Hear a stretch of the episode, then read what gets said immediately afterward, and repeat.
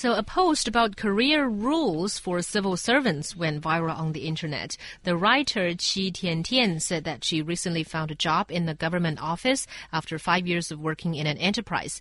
So, she used to get compliments about her appearance, efficiency, and intelligence. But in her new office, her boss told her that uh, these qualities don't matter that much. And if she wants to get promoted, good performance is not enough. She also needs someone to back her up.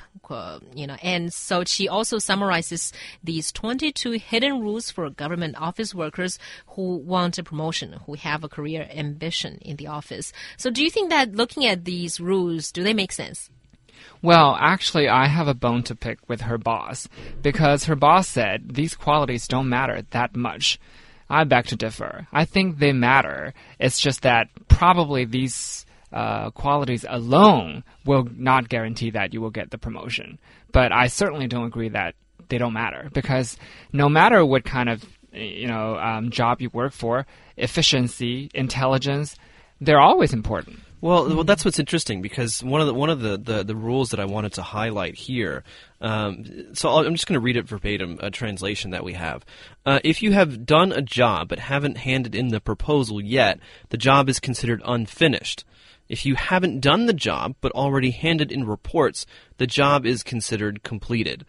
Uh, and so I, I, would say in, in, this case, what we're looking at, I mean, if, if this is in, is in fact true, I mean, it just means that you don't need to be efficient actually, I mean, all, you don't actually need to do your job at all as long as you have a report that says you did.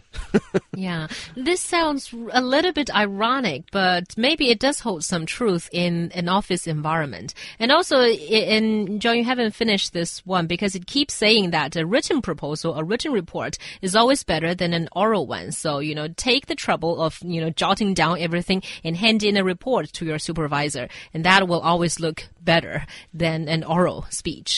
You know, I don't know how how how true is it.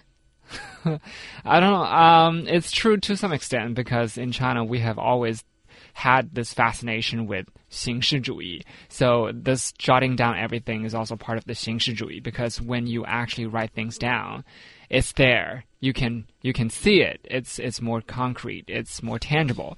But I just completely dis dislike this idea because as far as I'm concerned, once you have done something, you have done something. It doesn't matter whether you say you have done it or not. Mm. Well, well, that's I would say that I mean the, the fact that that this kind of rule does exist and like an unspoken rule in in this government department does in fact exist. I think just just uh, you know validates everyone's feeling that uh, you know government departments basically don't do very much. Uh, because apparently that if you want to say that you've done something, all you have to do is write a report. Mm. Right. All you got to do, all you got to do is is write something down, make it very formal, as formal as possible. Put it on your boss's desk. He's like, "Good job. That was a good job that you did." and all the while you're thinking, "Haha, I got away with it. I didn't actually do anything. All I did was write a report." Yeah. Um, but I think if we if we look at all of these rules um, together, really what we're looking at is just is just a, a rules uh, for office politics. Mm. Um, and so obviously the the specifics I think are going to be different whether you're working in, in the public sector, whether you're working in a private sector. Uh, working for a multinational, working for a Chinese company, what have you.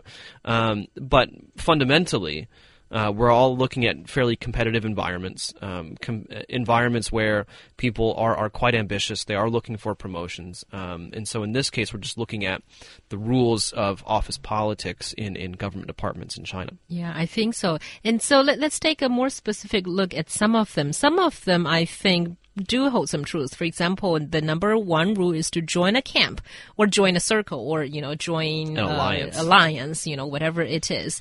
It may be true because you have to find, as this boss, this um, female writer's boss told her, you have to have someone to support you always.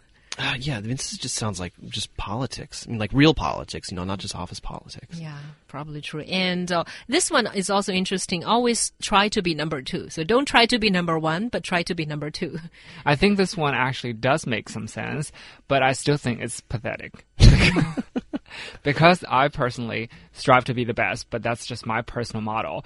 Why I say it kind of makes sense because in China, especially in Chinese culture, we do have the saying mm. So if you are actually the number one person or the number one guy in your office, people are always going to find problems. You know, I'll he doesn't do this well, he doesn't do that right, so Mm. maybe he's not that good after all, that kind of thing. So it gets petty and ugly. Yeah, in, in, in English we have almost kind of a similar saying where the, the squeaky wheel gets the grease, right? Uh, and so if, if you if you were the leader of a group, uh, for example, um, and you're you're you're going, going to be gathering quite a bit of attention. Uh, and so, in fact, that's kind of what they're saying. Is like you don't, not so much that you don't want to be good at your job, but like politically, Yeah. politically, you don't want to be the the head of a faction or the head of a an alliance in your office. Yeah. And there is another rule, rule number 12, which has a similar undertone, I think. This says, Your glory is not only yours. It's your country's. No, no, no. Sorry, it's your Wow. coworkers. It's your coworkers. yeah. It's your leaders, I guess, especially. But I just find this ridiculous because just now we discussed a lot about that um, uh, the whole written proposal thing. You have to make a fuss uh, what you have done. Uh, you have let your bosses know. You have to let everyone know. So this not, this one is it's almost like the exact opposite. Don't tell others this this is all about you. It's about other people. So which way is it? Well, it's complicated. Politics is complicated, but uh, real quick, I want to read another another one of my favorites. Um, so, when you and your boss have different opinions, if you think you are right and he is wrong, that means you have the lack uh, you lack the ability to see the nature, the true nature of the problem. However, if you think you are wrong, then you are admitting that you lack the ability of solving problems. Uh, and so, it, so again, we're looking at a double bind, right? Where so, so on the one hand, you know, you you you um, you want to be in a top position, but you need to share share the glory. Uh, here, if if you, if you dis, if you agree or disagree, uh, it's a lose lose situation. Your boss is always going to find some some kind of failing, no matter if if you agree or disagree with him. So it seems that being in a government office is like learning the art of ambiguity. Basically, you don't make a decision, you don't do something that catches other people's attention, and you don't admit to your glory, and you don't deny that you have done something. It, I mean, this is um, seems all about ambiguous, Well, it's just it's the nature of bureaucracy, I would say. I guess.